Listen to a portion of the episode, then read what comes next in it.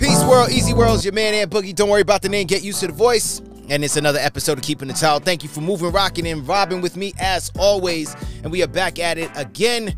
Hopefully, your day, your evening, your afternoon, whatever time you listen to this is going right and going good. If not, don't worry, we're gonna work that out about this time. So, ladies and gentlemen, I got another person who's coming in the sparring gym with me, and we're gonna have a great conversation. And I promise you, you're gonna wanna hear this brother as he comes in the ring. All the way from Pia, Puerto Rico, my man, Mr. Alex Coquito. Alex, you in the building, good sir? Well, hello there to all my first time viewers, and for my returning viewers who might find me somewhere in the Twitterverse, Metaverse, Instagramverse, Snapchatverse, Facebookverse. Yes, I'm old, I still use Facebook.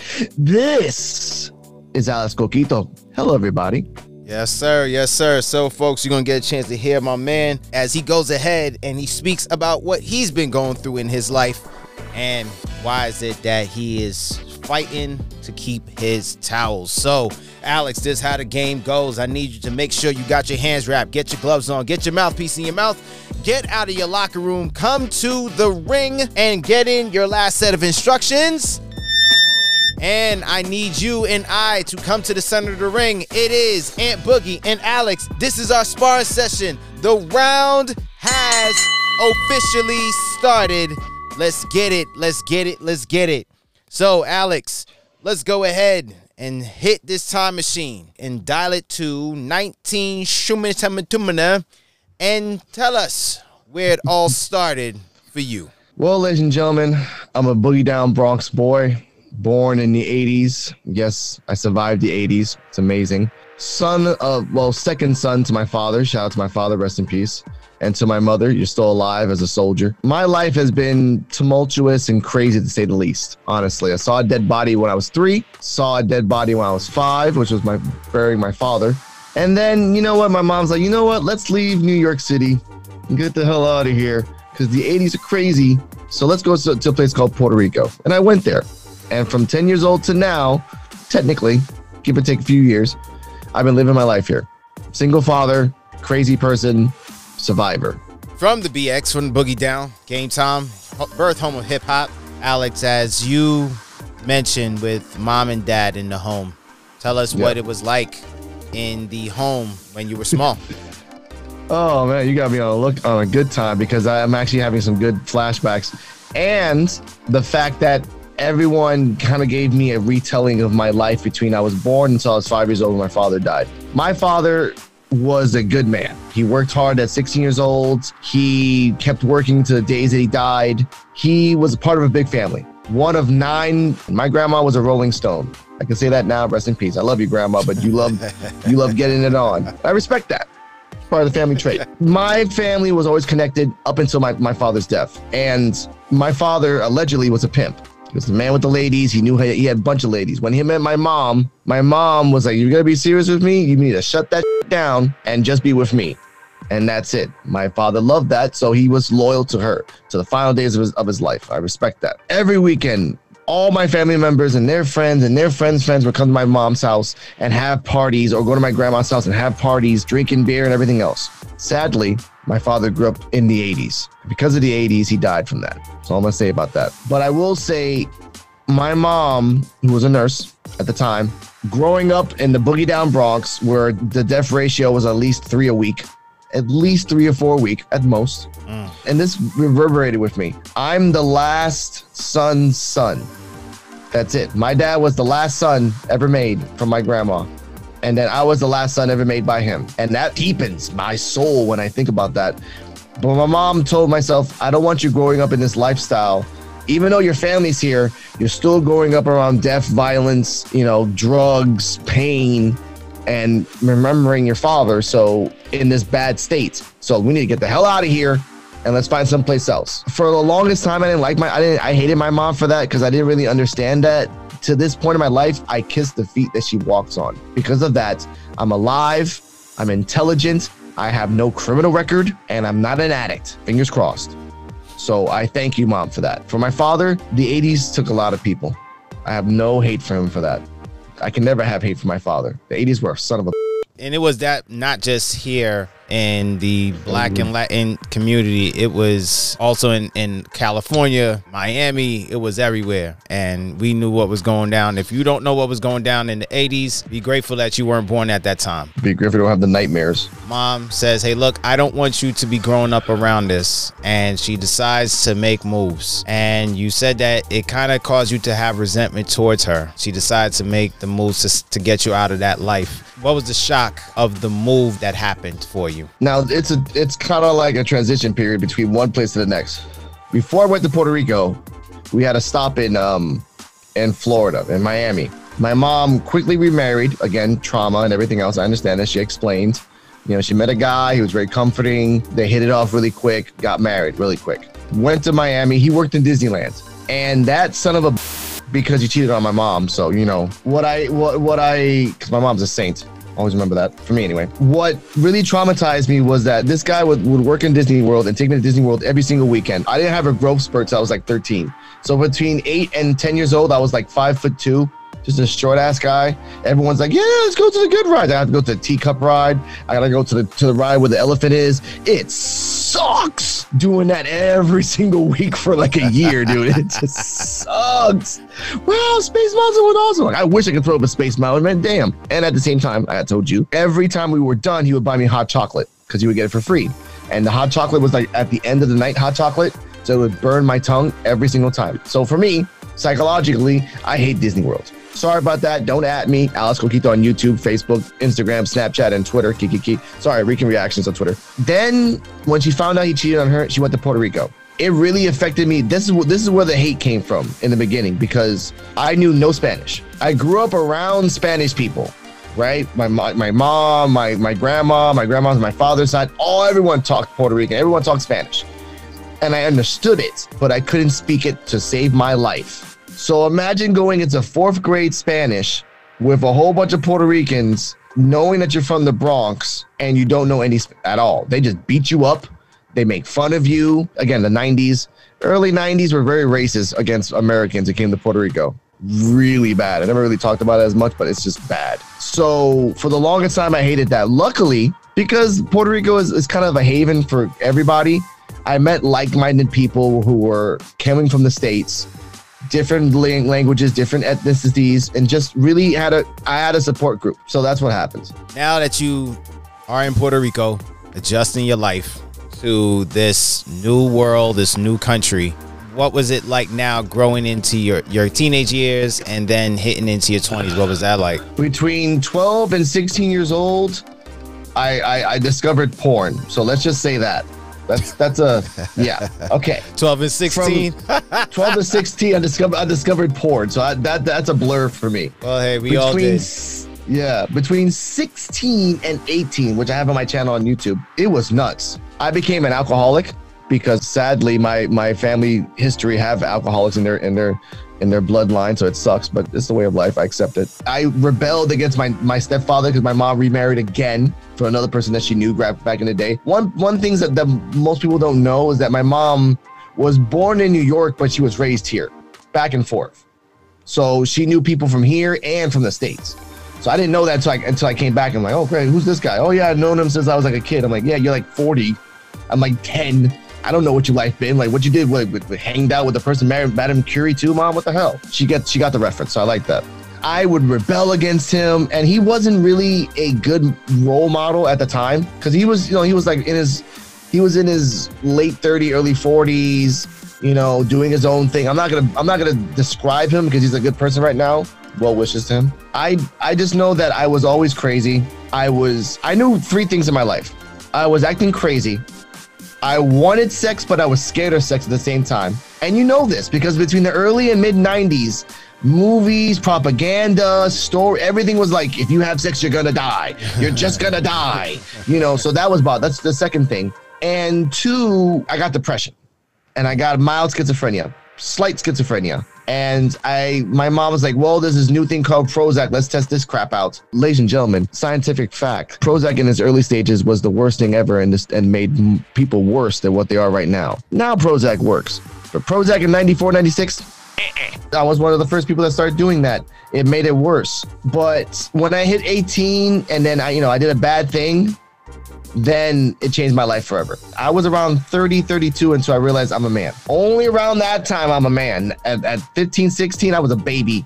Even at that time, loving porn at the same time, obviously. From there, Alex, here it is. Now you're Yeah. trying to learn this whole thing of life. One time when we spoke, you had joined the military at one point. Yes. What what made you want to join the military? Oh, it's like, no what made me. It's what choice did I have? That's the better question. Now, at 18 years old, I did something stupid. I smoked the marijuana on top of a roof, on top of my mom's house, and my stepdad got pissed and like, you to get the hell out. Mm. Get the hell out. You're gonna live on the street. You're not not in my life, which is ironic. If this was in 2022, it wouldn't make a difference. But again, 1990s. So my mom's like, all right, I got a loophole. I'm not gonna live on my street because that's my boy. That's my son. So I'll send him to Florida. To Kissimmee. Sorry, anyone from from Kissimmee, but it's Kissimmee. Now they sent me to Kissimmee. Went to my aunt. My aunt was very strict, very on point. I was 18. I drank. Again, I'm alcoholic. Can't drink over there because you have to be 21. What? Bull. I'm in Puerto Rican time. Puerto Rican time is 18, not 21 for me. What the hell's wrong with you guys? All right, that's one. Two, if you're gonna live in this house, you gotta pay the light, the water, the cable, and the rent. I'm like, what the hell you guys pay? We pay the chance that you get to live here. I'm like, damn, I'd rather rent my own damn house. All right, fine. Top of that, walking two miles every day at two in the morning to get to a construction site to be the first 16 people to get the good jobs. If I didn't become the first 16, I would be the, the latter 16, which would just be digging a hole for nine hours. It sucks. I don't care what anyone says. Digging a hole for nine hours sucks. And then I would get about $35. And then out of that $35, because I, you know, love the, the sex life, I would buy a, a nudie mag for $3. So it would be $32. And then take the bus, which was $2. So I would take home $30 minus five dollars if I went to Hardee's or like Del Taco every day, and then take that and pool it. At one point, I did something stupid. I let, I the TV on. The light bill went to 150 dollars. They all freaked out. Oh my god, 150 dollars! They kicked me out. My mom's like, "Well, you got another choice. If you're coming back." You got to join the military, or you live on the street. I'm like, I'm not living on the street in Puerto Rico. I'm not living in the street here in Kissimmee. It's freaking cold as nah. So I went back, did a year in training, learned a lot of things. The last day before I went to the military, my best friend did a rave inside of a rainforest. Best thing I've ever done in my life, man. I can't say which rainforest, I can't say legally where, but it happened. It really happens. That's all I can say. I went to the military, joined, went to Chicago, did my thing, went to school, became a fireman. Fun fact, because I think it's funny for me. I didn't want to take the ASVAB, right? But I was for not forced to. I was like, you know, you got to do it. So I said, you know what? I'm drunk. I was drunk that day. I remember that. And there was a guy next to me named Paul. And Paul was studying for six months straight. His parents made a birthday party for him, like a party, like, oh, you're going to do it. And we both did it at the same time. I passed drunk only for the fact that I'm great with numbers. So when I got to the math section, instinctually, I passed it. Got a 95. That's the only reason I passed. and I was drunk. I'm like, uh, oh, numbers, Doot, doot, doot. and everything else. I, I I sucked the mechanics and whatever. He got a 31. You're supposed to get a 32 to get the minimum. He got a 31. He was so sad. I was like, damn, you want to take mine? You can be him. I don't have to be him. All right, cool, whatever. So went to the military. Uh, went to California. Went to San Diego. Went went uh, went to the USS Bonhomme Richard LHD LHD six Harrier carrier. Learned three things in life. One, if you're from an island of Puerto Rico and if there's no other Puerto Ricans that have your back, stop saying you're from Puerto Rico. Two, the tales are true. Every woman likes looks like Jennifer Lopez after six months on the ship. Doesn't matter. I don't care how much your standards are. it's cold. It's metal. It's dark. You just had two beers after 90 days. You just want to get it in. Right. So even a two look like a ten. A minus six looks like a freaking 10. There are minus sixes, bro. there are minus sixes. I, I give minus six for the teeth. It's all black. Like, oh, anyway. Anyway. Uh, and three, as Ronnie said on the Jersey Shore, never fall in love with the Jersey Shore. To paraphrase, never fall in love on a Navy ship. It never works out. Sorry, four, four rules. Fourth rule, addendum added, always have a good weapon on you at all times to defend your ass. At all times, even on a ship. And always have your back to the wall, no matter what. Because I got beat up a lot. I got harassed. I got uh number one on, number one thrown at me. I was uh thrown down a flight of stairs. I Oh. got hit in the knee with a giant monkey wrench, and I don't mean like a monkey wrench like this. I mean a monkey wrench like this, Right. like the really, the really, really big ones Mhm. that like like Hulk can grab it and use it as a weapon. That type of. I got thrown at. I got said I was a loser. I was a nobody. I disappeared a whole bunch of times in the, Na- in the Navy because of my depression. I, I would disappear for 28 days, come back on the 28th, 23 hours and 58 minutes of it to pass that level, which legally I can do. And after a while, after defending a person and just, I got kicked out. Three years, got kicked out right before Thanksgiving. My mom was surprised to see me before Thanksgiving. I tell you that much, man. Got a lot of tra- traumatizing things happen that on the Navy too. It's just you know crazy. you got picked on, got targeted due to your Puerto Rican nationality, or was it just due like people just being a bunch of clowns? People don't know this, and there's a video on YouTube how it's called "How the Navy Really Is," and it's basically that. It's a it's a video of just like if you're not in a clique, you're you're you're sanitation. That's it. That's all it is. Like I worked in sanitation two years of my life, and I was a boiler technician, a machinist mates, a person that heats up and powers the boiler to move the ship. And all I was designated to was to get up, fill some water, clean the shits, do what the you're told. You're not in a clique, get the out. And you're Puerto Rican, you're a proudful Puerto Rican. Yeah, I'm a proudful Puerto Rican. Well, you. I'm from Texas Sixth Ward. I'm from Alabama. I'm from I'm from the Philippines, where there are Philippine gangs in the in the Navy. They are rough, rough. I'm this. I'm that. Ah, you're not. You're a Mex- You're not Mexican. Well, you're. Uh, we're Mexican. I'm like. That's all it was. And all I wanted to do was just wake up and go to bed and wake up and go to bed. That's all I ever wanted to do. And it's not the adventure that you want to have in the Navy. You want to wake up and enjoy your work, not wake up and wonder why do you have to sleep and put your back to the wall where the metal thing is? And the metal thing is on metal so it's just freezing your back. But you got to and have a knife on you to make sure no one tries to stab you because Mm. they don't like you. That's the only reason. They don't like you. You didn't say anything bad. I'm gonna say this and this actually happened to me and this sucks. One time in my life i just i was on in between second i, I went to jail in the navy eight times. So between two and three I was on the free time, you know, just doing my thing. And I saw this guy named Ngayan.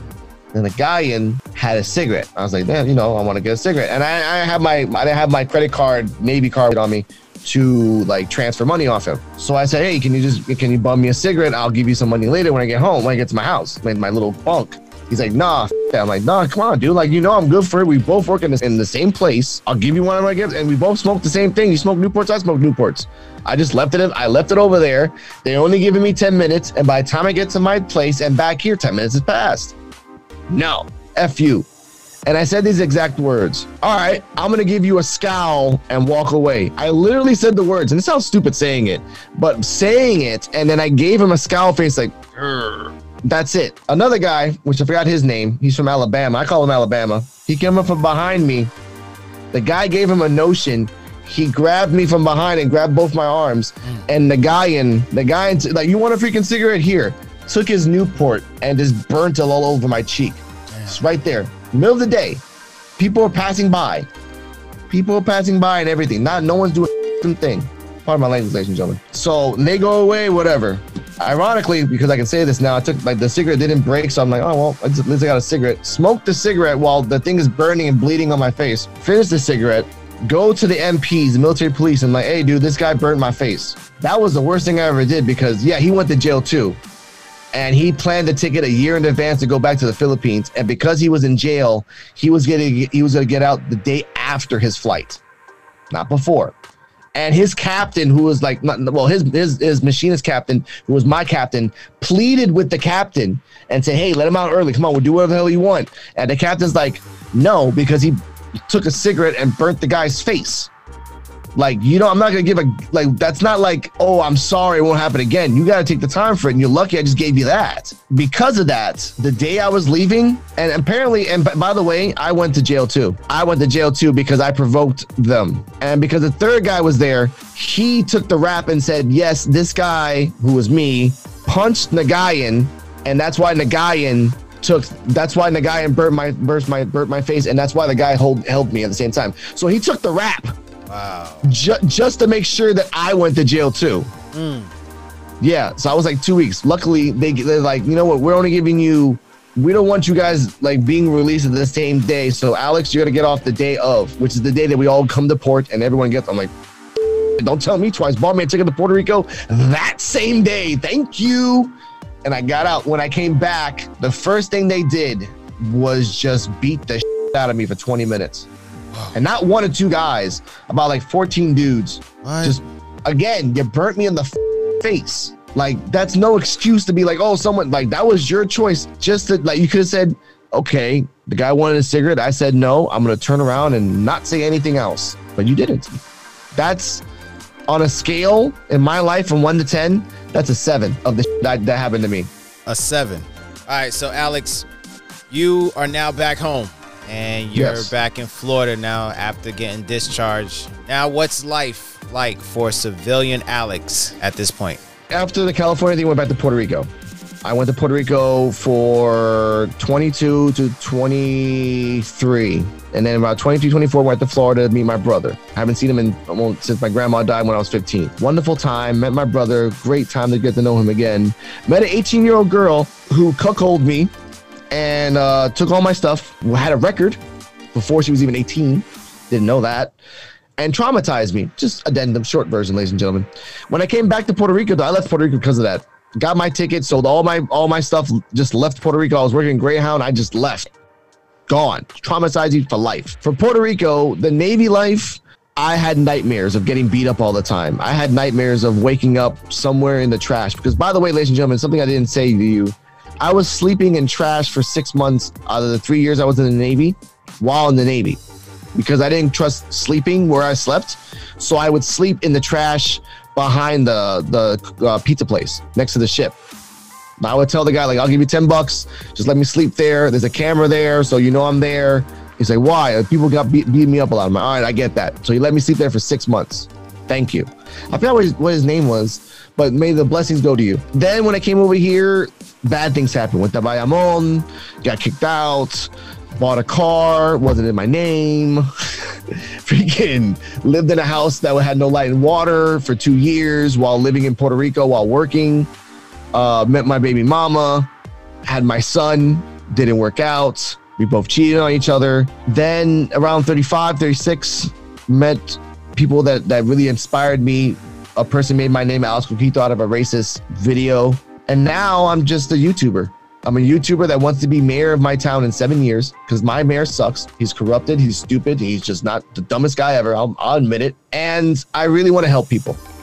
I want to do interviews. I just did a I just did a month long video showcase of my island.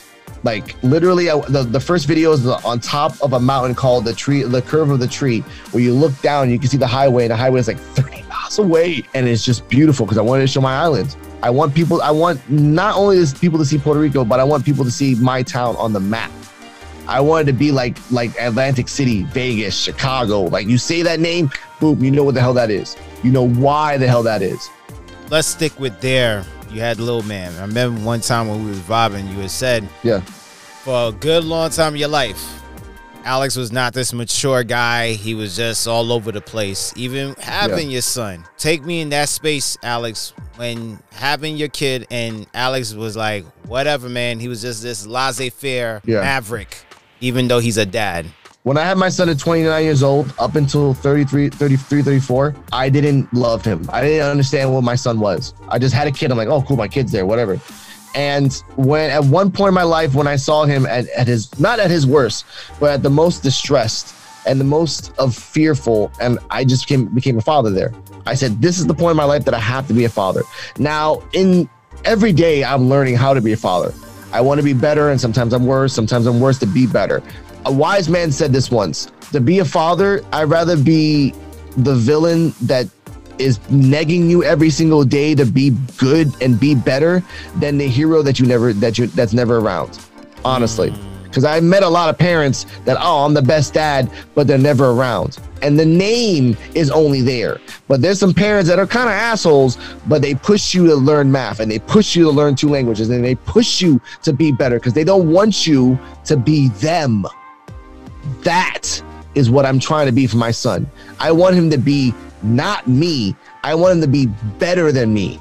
beyond better than me because I know in my life and finally realized that I had the potential to be one of the greatest people in the world, but I wasted it on my own bad choices. And I'm showing him that the choices that you make now will affect you in the future. And I had a psychic attack, not, oh, sorry, a psychotic break at one point in my life. And it showed me that I, I had to be better. I had to be better for my son because if not, who will be? Who will be for anybody, really? Yeah. Honestly.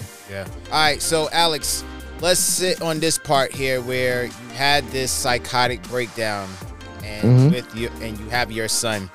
Take us in that moment. What went down and what did that uh, do to you? Okay. Well, there was a lot of factors of a lot of things. One, uh, a friend of a friend gave me some old Xanaxes. Yeah, it happens. Two, I do have sleeping problems. I do have insomnia sometimes, and sometimes night terrors. So I need some things to, to sleep. Sometimes I need medication. And was the night terrors due to from your from things that culminated from military in your past? Yes, and now they have time to explain and elaborate on that more. You have to combine. Imagine a plate of food. You got the plate of food with the military, uh, deaths, people that I've lost, coming back home. I am 40 years old, and about my number of, of years plus about two to six more people is as many people I've seen die or buried or lost and that's a lot. Up until 2015. So out of 46, bringing down to 10. 36 people in 2015 I see I've seen gone. I was gone. I was going nuts. My, my, the mother of my child was driving me crazy, and I was driving her crazy too. Respectfully, I was. Let's be honest. My parents were on my ass. I wasn't making that much money. I was going 3.5 miles every two days out of the week to make $20 in recycling, pushing a shopping cart you know, and just dying of dehydration. I was, I had dry, I had, I lost hair in certain parts of my in my lifetime because of extreme stress uh, syndrome. I didn't really know how to understand and comprehend and like filter grief. So it was all just bottled up. And one day, I was with my son. We were cutting through an abandoned factory to go to my mom's house. At one point, it was I was just thinking of something. Just my son said something. There's a trigger word, and that trigger word just lost it for me. And I grabbed some old two by fours. And I just started slamming and destroying everything around me. I told my son, go over there, stay over there for a second. I have to, have to do something. And I'm just like, for five minutes, just breaking everything and crying and screaming, saying what the hell's wrong with my life? Why am I doing this? Something also that most people don't know. When I was 35, that whole year, I was scared of death. I've never been really scared of death in my life, but that year I was. Why?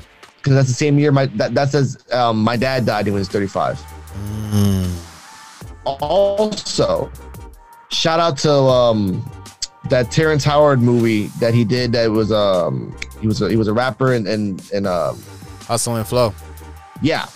And if you remember that movie, he said it too. Like my I'm 30, I'm 35, and my daddy died at that age. I'm like, and I related to that movie. I'm like, damn.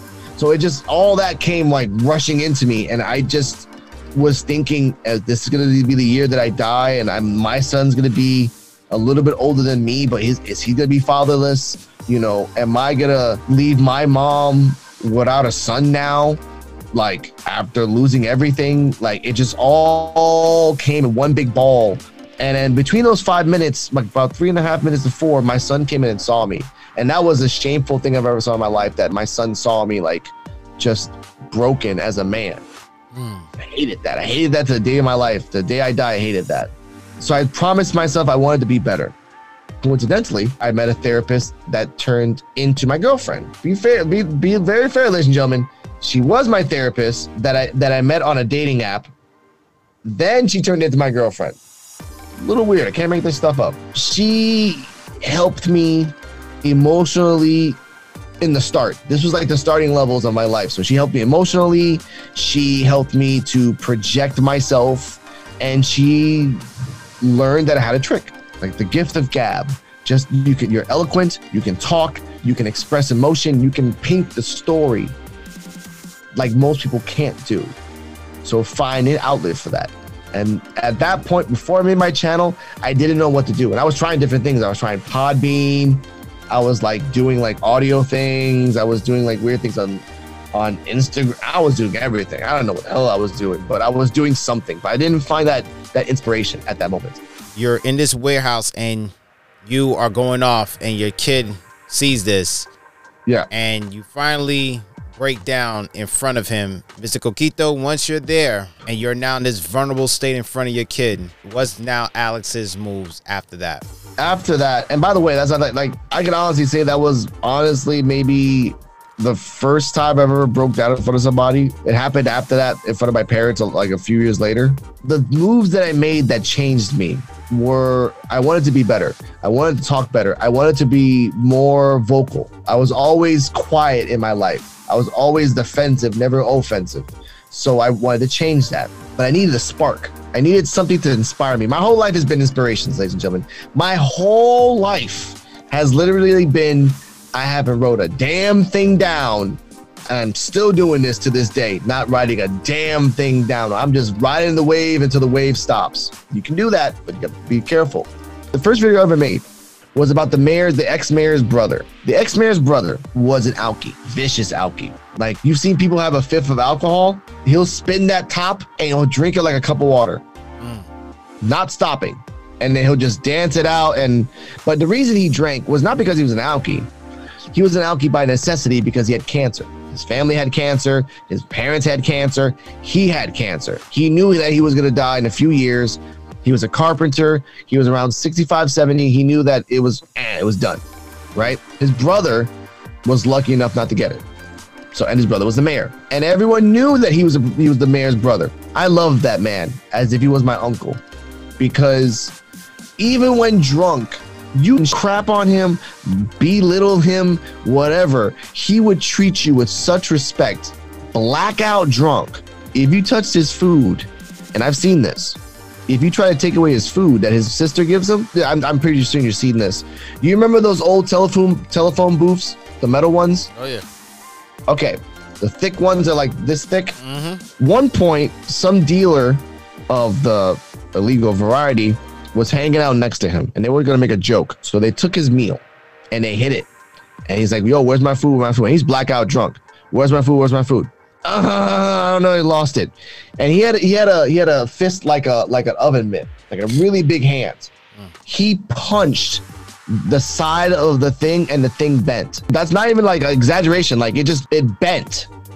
Every dealer, every person that was we were we were at a little sandbar like club too. Stopped. Oh, here's here's the meal. and I remember he said this. I could have killed you, and I could have got away with it. I'm like, yeah, you could have. I wanted to get that memory out there, and then one memory came another memory, another memory came another memory. I'm and and then I talked about my emotions, being a PTSD survivor because I do have PTSD from the war and from life. And ladies and gentlemen, people can get PTSD not because of the war. One of my best friends just got diagnosed with PTSD. And that person's only a year under me and didn't even know that. They knew that something was wrong with them. They knew that they had to find help, but they were too scared to do it. And I told everybody, and I told them, just find help.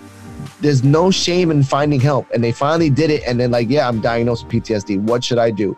So every day I call that person and leave them a positive text, tell them what, tell them what not to do, what to do, what type of music to hear to like drown out the noise. Because, ladies and gentlemen, I've been there. And it's a shameful thing that if you've been there and you won't help another person out, you don't have to deserve to get money. You should you should do it because it's a duty to yourself. But that's what led me to my channel now. So, Alex, when your then girlfriend was telling you, "Hey, look, go ahead and give this," spitting out your feelings and everything, was there deep apprehension? Was there a lot of hesitancy, or it was all right? I'll I'll do it, but it's gonna be done this way. What was what was that like? Oh my god, the the last one. Oh my god, you have no money. how many. How about you do it this way? I think you should do it this way. Maybe you should really talk about it. Oh well, your views are not to talk that much. I'm like, and I, the same answer I give everybody else. When you wake up and edit, copy, walk, talk about this, do the inspiration, sit down, do the copyright claims, do the vetting, then and only then you can tell me what the freaking do.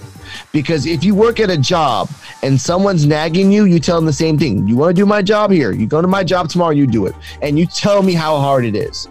If you can't, shut the F up and look, but don't speak. But that's the world of in social media now. That's the world of I have a little bit of power, just this little bit of power, and I deserve to talk over you in some things. To know that me helping and doing this channel and showing what I'm trying to do, people actually liking it. Not like in the thousands, not like in the millions, but actual people who come up to me like, "Hey, I've seen your and I like it, and it's really inspiring." Or, "Hey, man, I'm I'm depressed too, and I got PTSD, and you talking about it makes it normal for me." And I don't have to be ashamed to talk about it. So I'm talking about it more with my. I'm like, yeah, because the purpose of talking about depression and PTSD is not to glorify it, but to normalize it, so you can have a conversation about it and not be like, oh, this guy's crazy. Because here in Puerto Rico, if you say you're depressed, oh, you're crazy. If you if you're PTSD, oh, that guy's crazy, or he's on crack. That's why he has PTSD. No, I was here during Hurricane Maria where there was no light on this island of 3.5 million people for nine months. There was no light here in Puerto Rico for nine months. No water in Puerto Rico for five. Okay. This was the Wild West in 2017. For the first five months, I I'm no I have no shame in saying it. I got that money. I got that money every single day for my kid. I got that money every single day for my family. I made damn sure I had food and water in my stomach everyone did. But luckily, it wasn't the Wild West where everyone was shooting each other. It was the Wild West where everyone was literally helping each other. Everyone around the, the communities. You ain't got food, I got food. You need to wash your clothes, I got this giant tub. Let's do this. Let's go to the river together. Everyone needs to take a shower. We'll make a road through the destroyed and we'll find a way.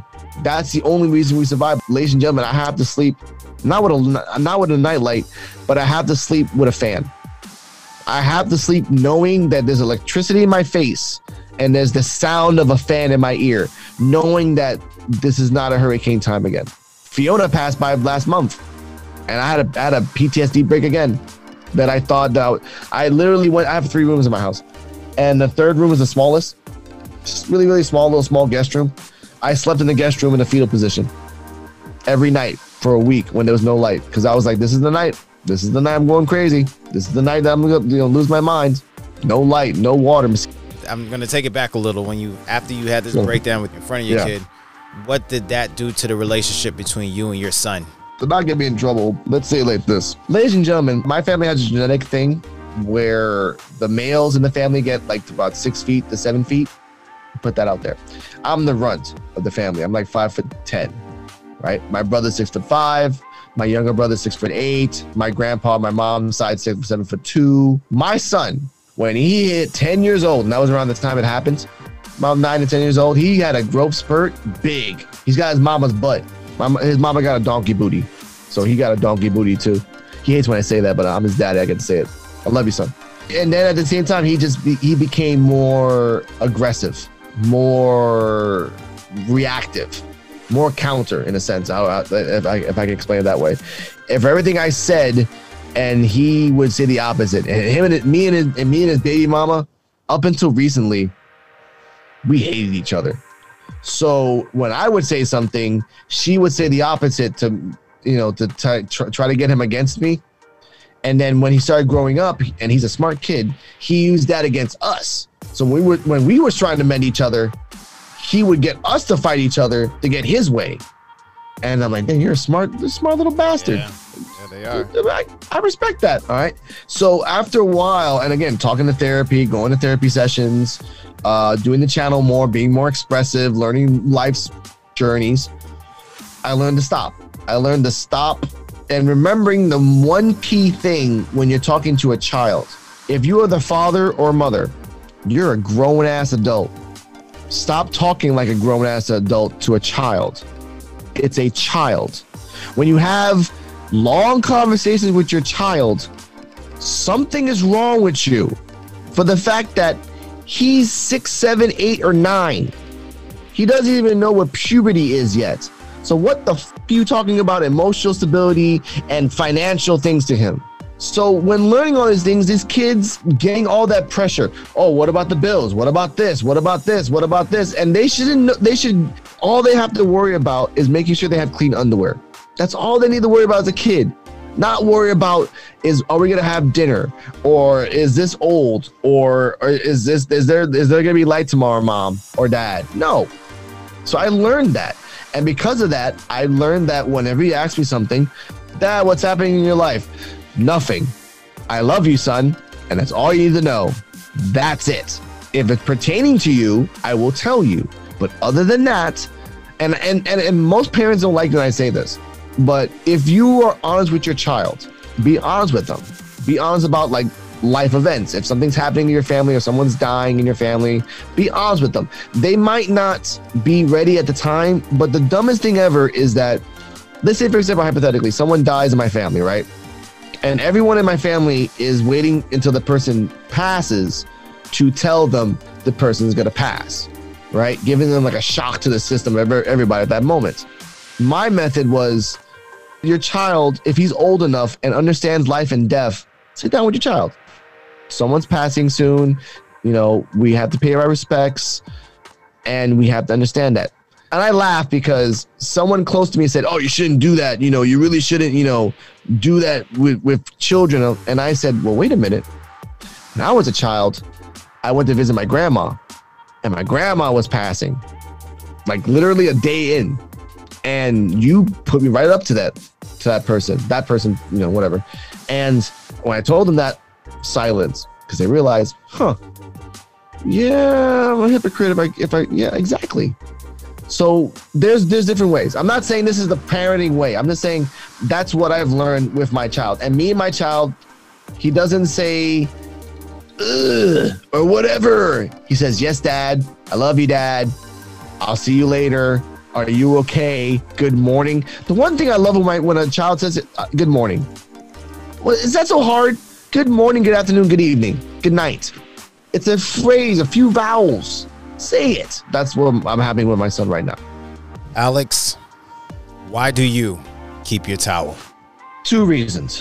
One, because I want to be legitimately the mayor in this town in seven years, in the time of this recording in 2022, because I want to make my town better.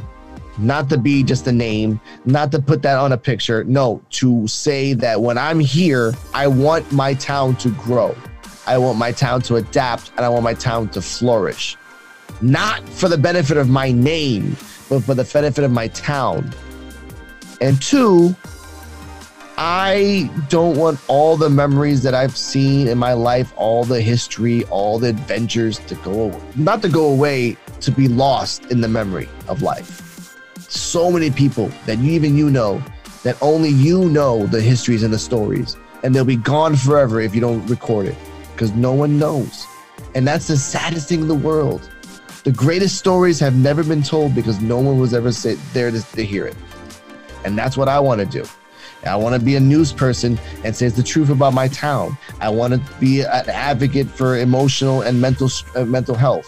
And I want to make people laugh when I say the stories of the craziest ish I've seen in my life.